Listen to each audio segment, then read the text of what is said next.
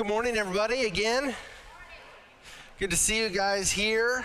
And I just want to reiterate what Dylan said. Man, we had so much fun at this trick or treat uh, night. It was it was incredible. It really was so neat to see us use this building again for what we built it for.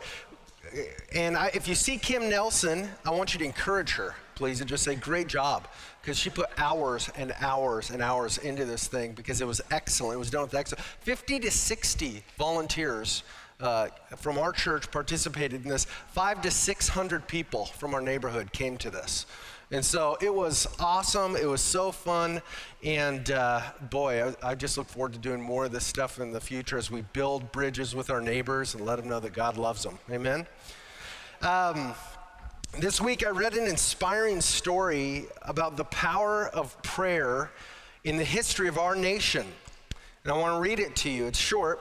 In the 1850s, the United States was in a weak spiritual state when, among other things, people were preoccupied with concern for material things.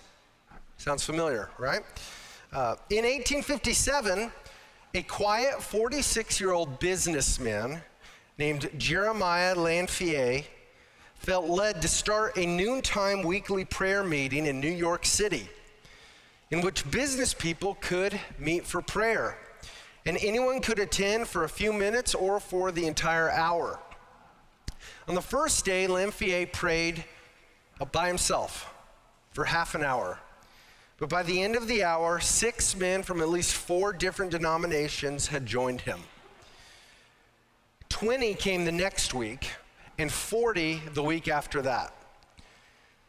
Soon they decided to meet daily, and the group swelled to over 100. And pastors who came started morning prayer meetings in their own churches. Soon, similar meetings were being held all over America. Within six months in America, there were more than 10,000 people meeting daily in New York City alone. This was the start of what we now call the Third Great Awakening in North American Christianity. And it's estimated that within two years, two million people came to Christ out of a population of 30 million in America. That's incredible. Over the past 2,000 years, the greatest Christian movements on earth have always started when individual Christians and churches devoted themselves to prayer. Always. That's the common thread.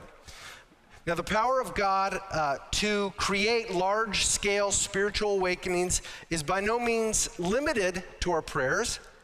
But if we want to see God transform our lives and our families and our communities and our churches and our nation, then we should keep asking God to make this happen. Spiritual revival happens always in God's timing, in God's places that He chooses. Because just like the wind, the Holy Spirit blows whenever and wherever He wants. We cannot control God. We cannot force Him to revive our cold hearts. We cannot force Him to bring dead souls to life. However, when you look at history, you see that Christian revival is almost always preceded and accompanied by the persistent prayers of Christians. And so it's no surprise that before Christianity spread like wildfire throughout um, the Roman Empire, from Jerusalem, Judea, and Samaria to the ends of the empire, the first followers of Jesus came together and devoted themselves to prayer. And that's what we're going to see today in Acts chapter 1, verses 12 to 26. The first chapter of Acts shows us how Jesus prepared his apostles to take the good news of his salvation to the ends of the earth. In verses 1 to 5, we saw that after his resurrection, Jesus spent time with the apostles, teaching them this clear message that any and every human being can be forgiven by God for his or her sins that he or she can have eternal friendship and life with God by trusting in Jesus and his perfect life and his substitutionary death for them on the cross for their sin and in his resurrection from the dead. And then in verses 6 to 8, we read that Jesus promised to send God's Holy Spirit to the apostles to empower them to effectively take this message to all the peoples, starting in Jerusalem and moving outwards to the ends of the earth. In verses 9 to 11, we read that Jesus then returned to heaven by ascending physically into the sky and then up into heaven itself, where he sits at the right hand of the Father. And we spent two weeks talking about why it is good news that Jesus is exalted in heaven right now as our advocate, as our defender, as our all powerful friend that we just sang about, who feels compassion for us and who has promised to give us grace and mercy to strengthen us in our time of need. And now in verses 12 to 26, we're going to read about how the apostles dedicated themselves to obeying God and to prayer as they waited for God's Holy Spirit to come to them. So if you've got your Bible with you, please open to Acts chapter 1, verses 12 to 16.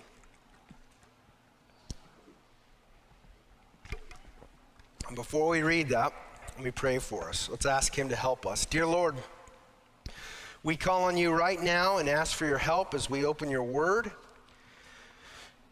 Jesus in heaven, we believe that you are a God, that you, that you are God, that you are in control of everything that, that happens in our lives, that happens in this universe that you created. We believe, Jesus, that you love us. We believe that you're exalted in heaven right now as our gracious and merciful advocate. So we ask that you would please use your Holy Spirit to teach our minds and our hearts with your word now. Please minister to us in our time of need. Please convict us. Please encourage us. Please transform us into your image. And please protect us now from Satan and his demons. Please protect us from our own flesh. Please protect us from the temptations of the world around us. Please do your will with our lives for your glory and for our joy. We pray this in the name of the Father and of the Son Jesus and of the Holy Spirit. Amen. Okay. Hey, I was just thinking, I do want to mention this. If you use your phone to read the Bible, that's great. But I would say this our phones, I realize, can really be a temptation to us at this time. So if it is going to be a distraction for you during the sermon, if I don't want you to read the passage and then go to Facebook, okay? I want you to read the passage and stay in the passage. Okay? Otherwise, bring a hard copy of the Bible because I'm realized too, man, I sowed by default can get lost on my phone, and I don't want that to happen now in our time together. Let's start by um, reading Acts, uh, verse uh, 12 to 14 of chapter 1. Then they returned to Jerusalem from the mount called Olivet, which is near Jerusalem, a Sabbath day journey away.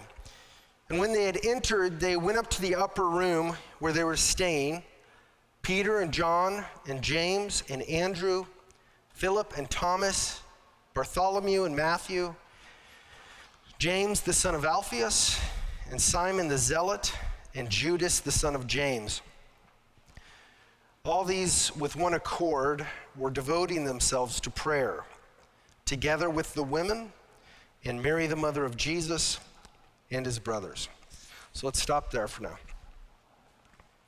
Verse 12 says that the 11 apostles returned into the city of Jerusalem, which is about a three quarter mile walk from the Mount of Olives. Now, I wanted to ask, I'm curious, has anybody in here actually been to Jerusalem and made that walk to the Mount of Olives? Raise your hand if you have. I'm just curious. Some of you have. That's awesome. Man, I want to talk to you more about that. That's great. Um, it's important for us to remember these are real places. Uh, this is not a fairy tale, this is history. Verse 13 says that when the apostles had entered the city, they went up to the upper room where they were staying. And the writer Luke here says that the apostles went up to the upper room. He uses what's called a definite article, the upper room, which suggests that this upper room was a location that most of the first Christians probably were familiar with. It's very possible it was the same upper room in which Jesus ate his Last Supper with his apostles, and also where he appeared to the apostles in his resurrected body on two different occasions.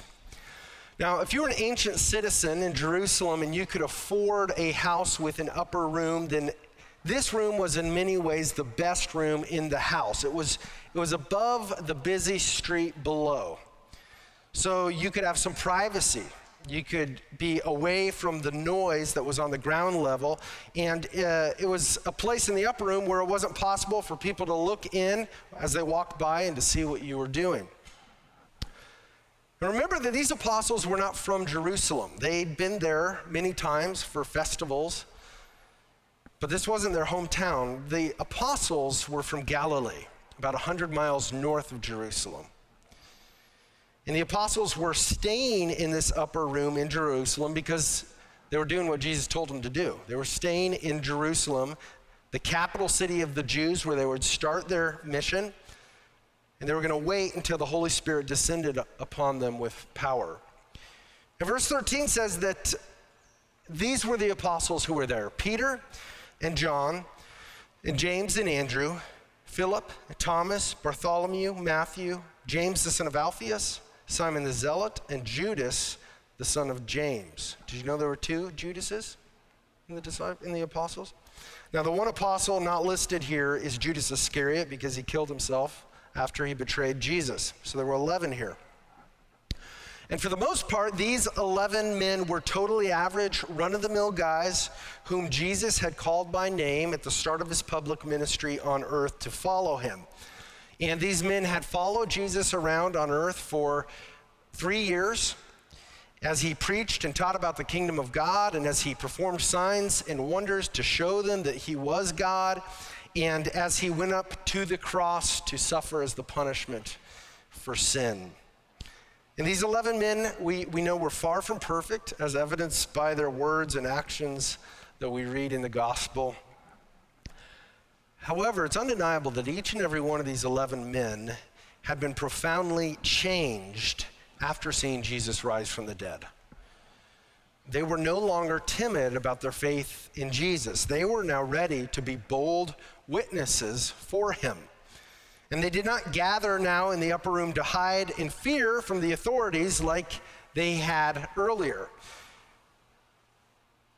After seeing Jesus die and rise from the dead and then ascend into heaven, these apostles are now gathered in the upper room joyfully. We read from Luke's account to wait, just like Jesus told them to, and to pray to God in heaven. And according to verse 14, the apostles were joined in the upper room by maybe a dozen other people.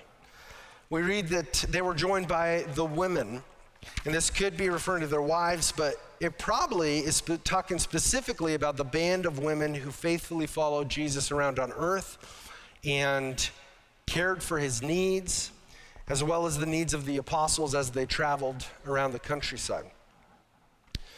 And verse 14 says that Mary, the mother of Jesus, was with them.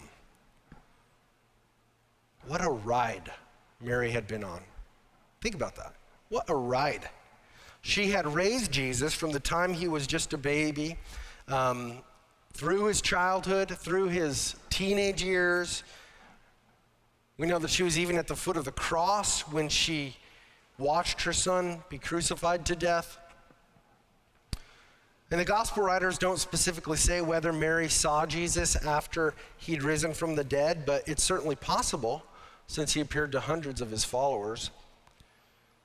And now Mary is in this upper room in Jerusalem. It says she's accompanied by Jesus' brothers. So remember that Jesus, uh, during his ministry, Jesus' siblings did not really submit to him as God. Uh, but apparently, after his resurrection, they too had been radically changed. Okay? They were now considered part of this close knit group of, of Jesus' followers, and they believed that their brother Jesus was God. And the Gospels mention Jesus' brothers in several places, and their names were James, Joseph, Simon, and Judas, another Judas. And these were all Jesus' younger brothers because Mary was a virgin when she had Jesus. Now, it's worth briefly noting here that uh, the Roman Catholic Church disagrees with most Protestants about this verse. Uh, we Protestants would say that since the Bible says Jesus had actual blood brothers, and that means that Mary and Joseph consummated their marriage after Jesus' birth and had at least four sons together. And they also had some unnamed daughters who are mentioned in the Gospels. The Roman Catholic Catechism, however, teaches a doctrine called the perpetual virginity of Mary, which does not allow Catholics to believe that Mary ever consummated her marriage with Joseph. And this teaching says that Jesus' mother Mary has always been, forever will be a virgin. And this was a doctrine that gained a lot of strength about 200 years after the Bible was written, but it was not taught by the apostles. And for Catholics, this doctrine of the perpetual virginity of Mary is very important because they believe that Mary is a co mediator with Jesus between God and man. And that not only is she perpetually a virgin, but also she was immaculately conceived, just like Jesus was, without sin, and that she also lived a perfect life, just like Jesus. None of this is in the Bible. So the underline this goes along with the reason I'm bringing this up is it goes along with what we're teaching in Sunday school about the five solas of the Reformation. The underlying reason why Protestants and Roman Catholics beliefs are very different is because we believe different things about the Bible. The Roman Catholics believe that the authority of the Pope and of church tradition is equally as authoritative as the Bible, which allows Catholic leaders to add teachings not in the Bible. As Protestants, however, we believe that God's Word alone is the sole authority of truth and Christian doctrine. We hold strongly to Jesus' prayer for the disciples in John 17 17, where he prays to the Father, Sanctify them in the truth. Your word is truth. And because we trust the sole authority of God's word, we believe that Mary is not a co mediator with Jesus. Rather, we affirm 1 Timothy 2 5 to 6, where the Holy Spirit guided the Apostle Paul to write, There is one God, there is one mediator between God and men, the man Christ Jesus, who gave himself as a ransom for all, which is the testimony given at the proper time. Thus, we have no problem affirming that in the upper room in Jerusalem, when this happened, um, there was gathered Jesus' remaining 11 apostles with Jesus' women followers and Mary, the mother of Jesus, and Jesus' actual brothers. Now, verse 14 says that uh, this worshipful group of early Christ followers were, quote, with one accord, devoting themselves to prayer. And so the phrase with one accord means that they were all in agreement that prayer is what they should be doing. Okay? With one accord, they were united in their conviction to pray. And as this united body, they were devoting themselves to prayer. Okay? So they, they didn't come together to hang out at the upper room, you know, to play ping pong and Xbox. It's not why they were there. They weren't just going to burn time while they waited for the Holy Spirit to come. The early church came together to spend a lot of time praying together. And they prayed with persistence. And think about this this is an incredible scene. Jesus gave the apostles the great commission to take his gospel to the ends of the earth. But then he said, before you move on that, I want you to wait. I want you to wait in Jerusalem until I send the Holy Spirit to you at some time in the relatively near future. While they waited, they didn't just sit around a table in the upper room and hypothesize about when the Holy Spirit might come. They didn't sit around worrying or wasting time together. They prayed together. And while we don't know specifically what they prayed about, There's good reason to think they were praying that Jesus would send the Holy Spirit soon. But why would you pray for something that you're certain is eventually going to happen because Jesus promised it would happen?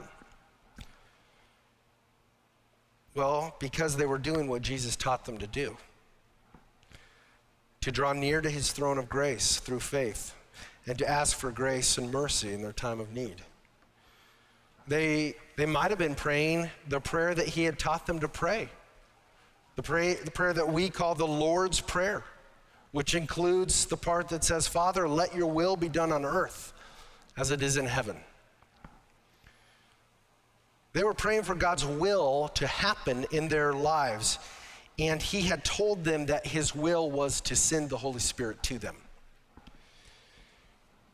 So, again, God's power and His will is not limited to what we ask Him to do in our prayers, but the Bible clearly teaches that God often chooses to work in response to the prayers of his people.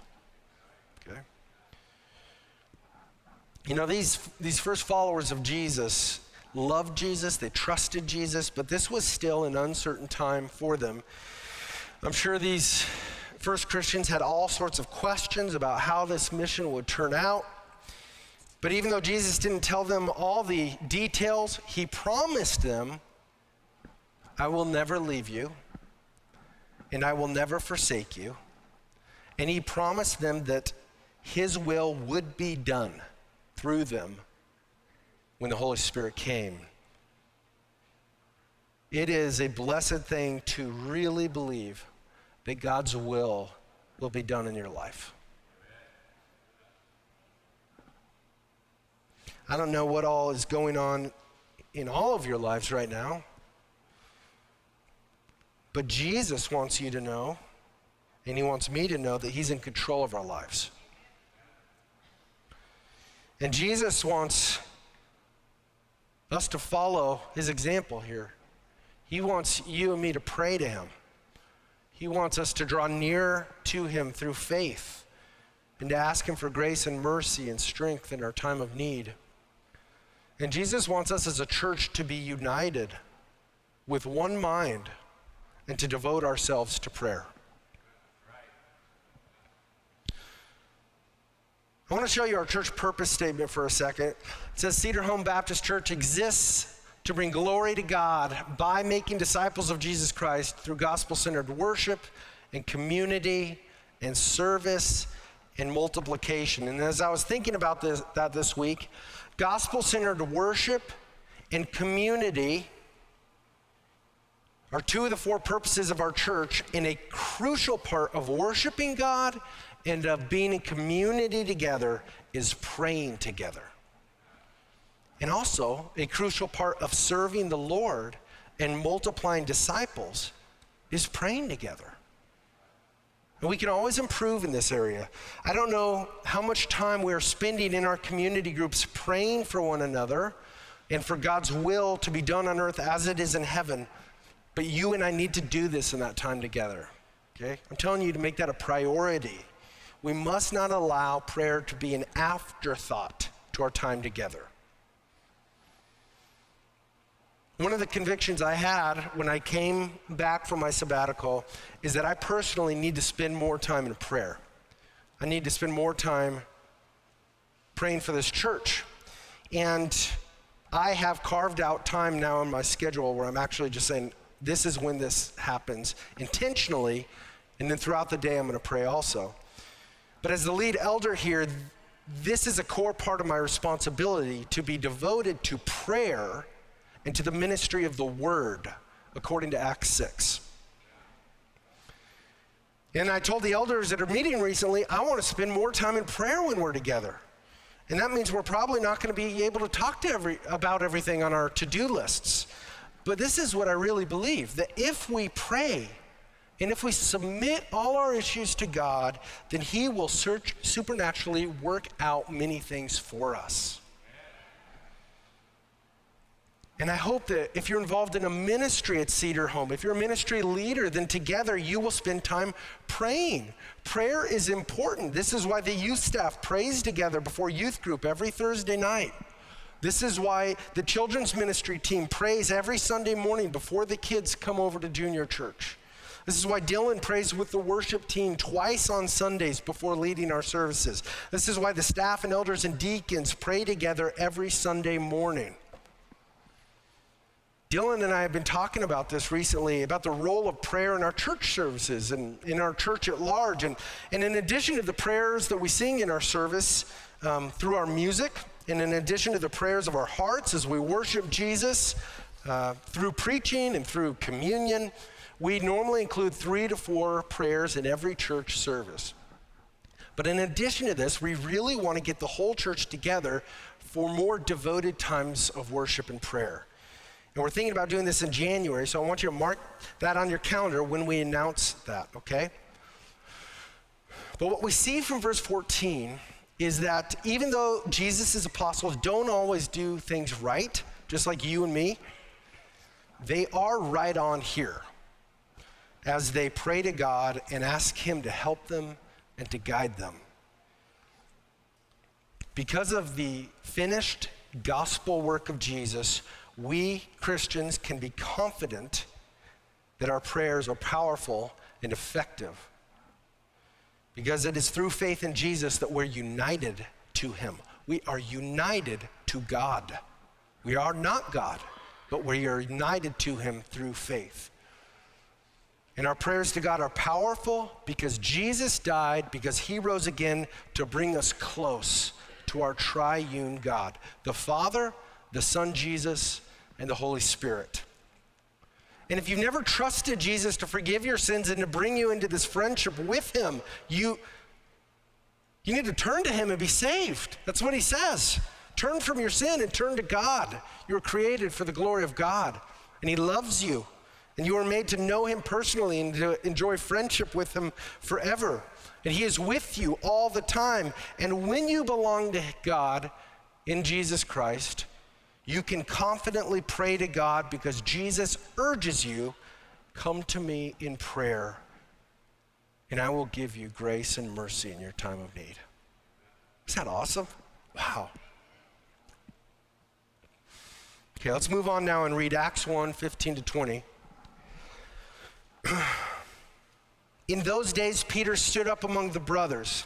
The company of persons was in all about 120 and said, Brothers, the scripture had to be fulfilled, which the Holy Spirit spoke beforehand by the mouth of David concerning Judas, who became a guide to those who arrested Jesus. For he was numbered among us and was allotted his share in this ministry. Now, this man acquired a field with the reward of his wickedness, and falling headlong, he burst open in the middle, and all his bowels gushed out. And it became known to all the inhabitants of Jerusalem, so that the field was called in their own language Akeldama, that is, field of blood. For it is written in the book of Psalms, May his camp become desolate, and let there be no one to dwell in it and let another take his office. So Peter stands up among the Christians here and he shows himself to be one of the key leaders of the early Christian church. Remember that after Jesus' death and resurrection, Jesus appeared to Peter and he forgave Peter for denying him three times. And Jesus restored Peter both as a Christian man and as a key Christian leader in the early church. And, and now we're going to see in Acts that Peter is a changed man in many ways.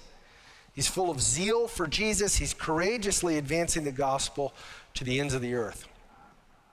Now, verse 15 says that there was a group of about 120 Christians together in Jerusalem.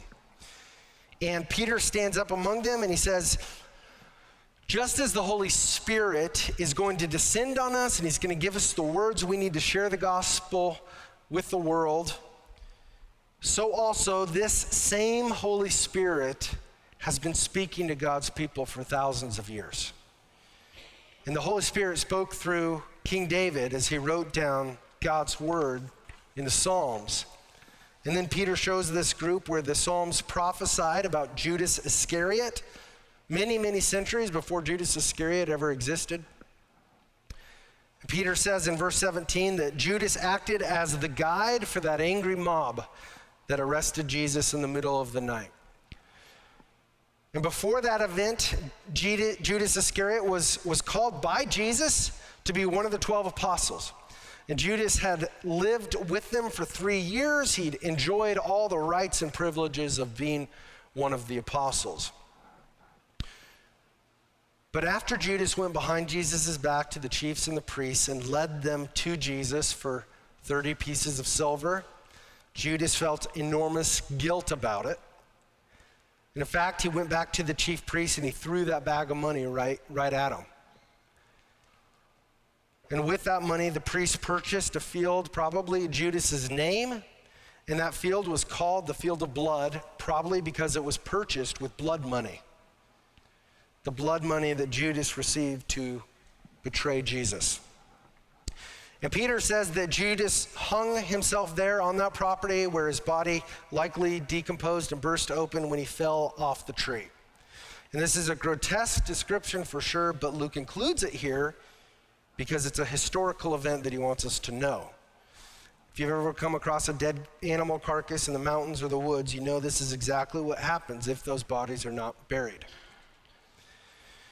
And then Peter goes on to share that Judas's betrayal of Jesus was not a surprise to God.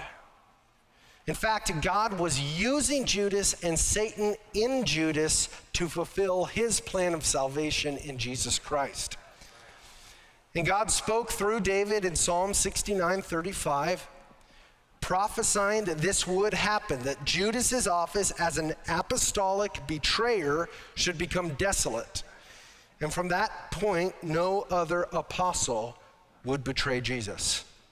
It's not in the Bible, but according to early church tradition, all the apostles were eventually martyred for their faith in Jesus. And then also, Peter points to Psalm 109, verse 8, to explain that the apostles now needed to choose someone to replace Judas Iscariot so that they would have 12 apostles. Peter says this in Acts 1 21 to 22.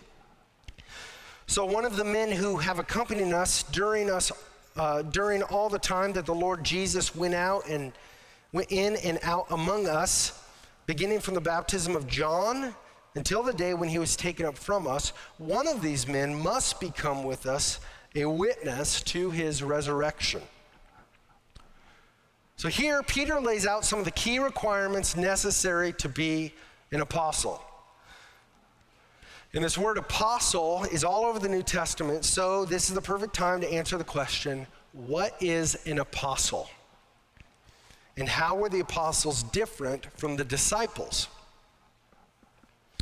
Well, disciple is simply a term used to describe any follower of Jesus. It's not an office in the church, it's not an official position. A disciple of Jesus is simply a follower of Jesus. So if you are here today, you're trusting in Jesus for eternal life and you are uh, seeking to follow him with your life, then you are a disciple of Jesus. And at this point in Acts, there were hundreds of disciples of Jesus, but there were only 11 apostles. And now, uh, when, when, the Bible uses this word apostle, some, uh, it, it's always referring to somebody who is sent out. That's what it means. Sometimes someone is sent out by the church on mission for Jesus, and even today, that we call them, they're an apostle in a sense because we're, we're sending them out. But today's passage is describing something more than that. This passage is, is describing the office of apostle, which was an office held by the core leaders of the early church. And we see in verses 21 to 22, in other places in the gospel, gospels, three primary criteria required to be an apostle. First, you had to be a man who had accompanied Jesus during all of his public ministry, from the time John the Bap- of John the Baptist until the time of Jesus' resurrection and ascension. Second, you had to have witnessed Jesus in his resurrection body so that you could be a witness of Jesus' resurrection to the world. And third, you had to be chosen by Jesus. The original 12 apostles were called and handpicked by Jesus. So we do not have an office of apostle in the church today because everybody who was picked by Jesus, everybody who was accompanied Jesus during his ministry and who witnessed to the world about his resurrection, they're in heaven right now with Jesus. Okay? The New Testament says that there were a few other men who were later considered apostles, like the Apostle Paul, and their writings are just as equally considered God's word, but they were not considered one of the 12 apostles. One reason why it's important to know the criteria for being an apostle is because all of the New Testament books were written either by one of the apostles or by one of the close friends of the apostles. So therefore, no more books can be added to the New Testament because all of the apostles and their close friends are now in heaven with Jesus. The canon is closed, the Bible is closed. And another important question we got to answer is this Why was it important to fill Judas's office? Why was it important that there be 12 apostles at that point in time in history? when Jesus tw- chose these 12 men to be his apostles, he specifically chose 12 in order to be a witness to Israel. Okay? In order to be a witness to Israel's 12 tribes and to the world that these men were the leaders of the true people of God. Jesus said in Matthew's gospel that in the new world that God will form when Jesus returns, these 12 apostles will sit on 12 thrones judging the 12 tribes of Israel. Tony Merida writes, the 12 fold witness was required if early Jewish Christianity was to represent itself to the Jewish nation as the culmination of Israel's hope and the true people of Israel's Messiah. Now let's keep reading in Acts 1 23 to 26.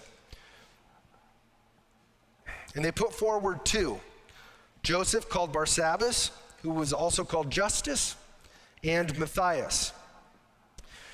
And they prayed and said, you, Lord, who know the hearts of all, show which one of these two you have chosen to take the place in this ministry and apostleship from which Judas turned aside to go to his own place. And they cast lots for them, and the lot fell on Matthias, and he was numbered with the 11 apostles.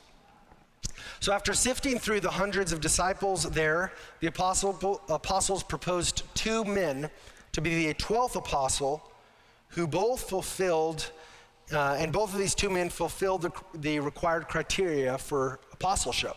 Okay? One man was named Joseph. Uh, that was his first name, and his last name was Barsabbas, which I think was, means born on the Sabbath. And he also had a Gentile name, which was Justus. It's a Latin name. It was, it was common for Jews at that time to have multiple names because they were occupied by the Romans.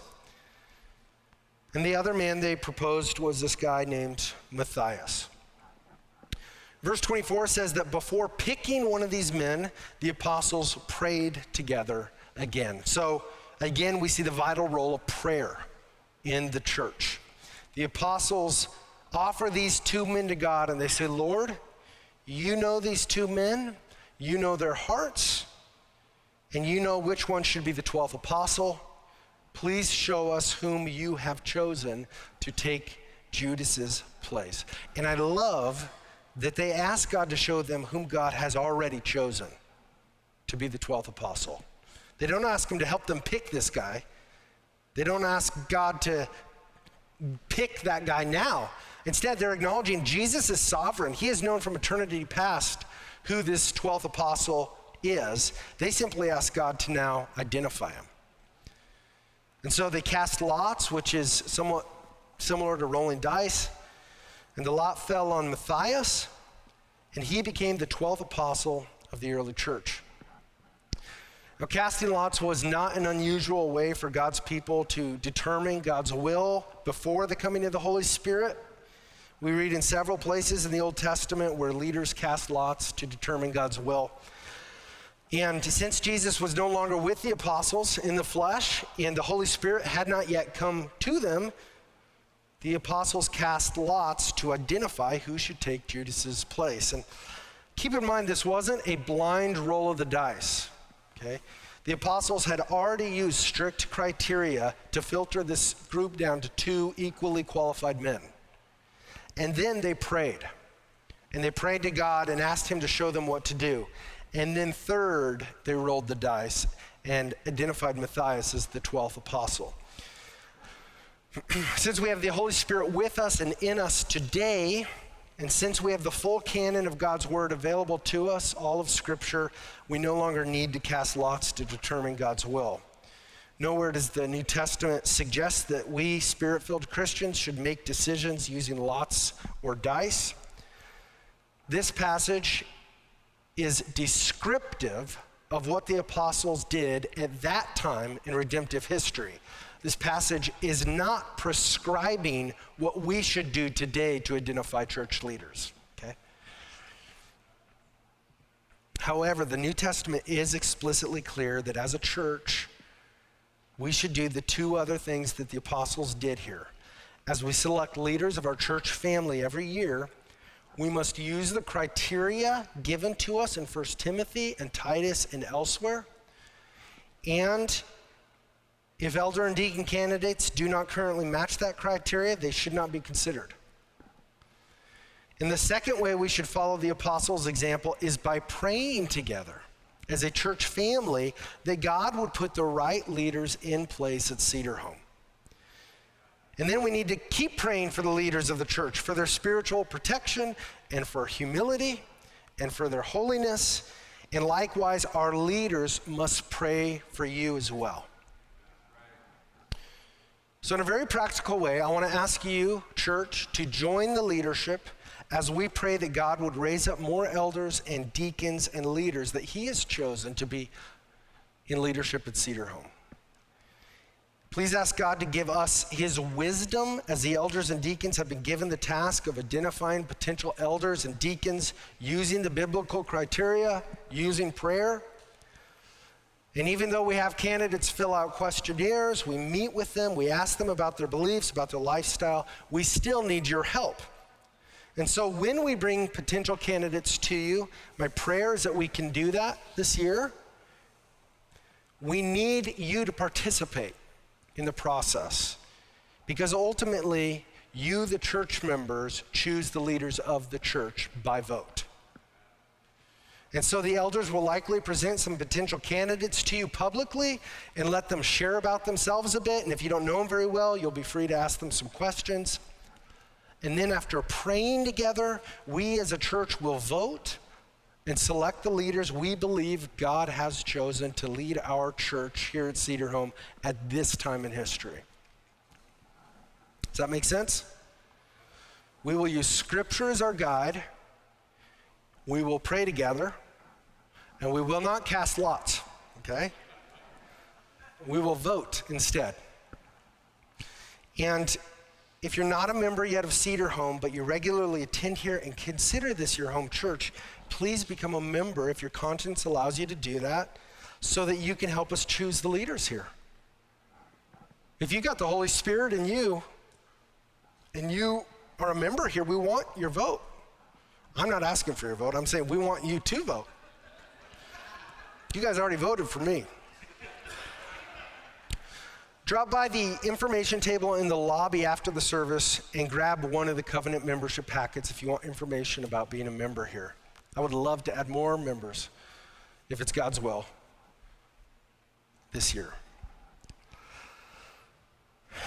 I'm so thankful that Jesus is the head of his church. He is the head of this local church family at Cedar Home. And we need to trust Jesus and we need to trust his Holy Spirit to work through us. We need to pray together that God's Spirit would give our church and our leaders wisdom we need to pray that we would be abounding in love, as Paul prays, that we would be abounding in grace, that we would balance grace with truth, and that as individuals, we need to pray that God would help us cast our burdens on Him As we read and cling to his promises in Scripture, if you're not in a book right now, just read through the Psalms. That's a great place to start. We need to submit our, our cares to God and trust Him with our lives because He really does le- love us. He's proven it. He will not leave us or forsake us ever. Amen? So, as the communion servers come forward now, let me pray for us, okay? Lord Jesus, we thank you uh, for helping us and for saving us and doing for us what we could never do for ourselves.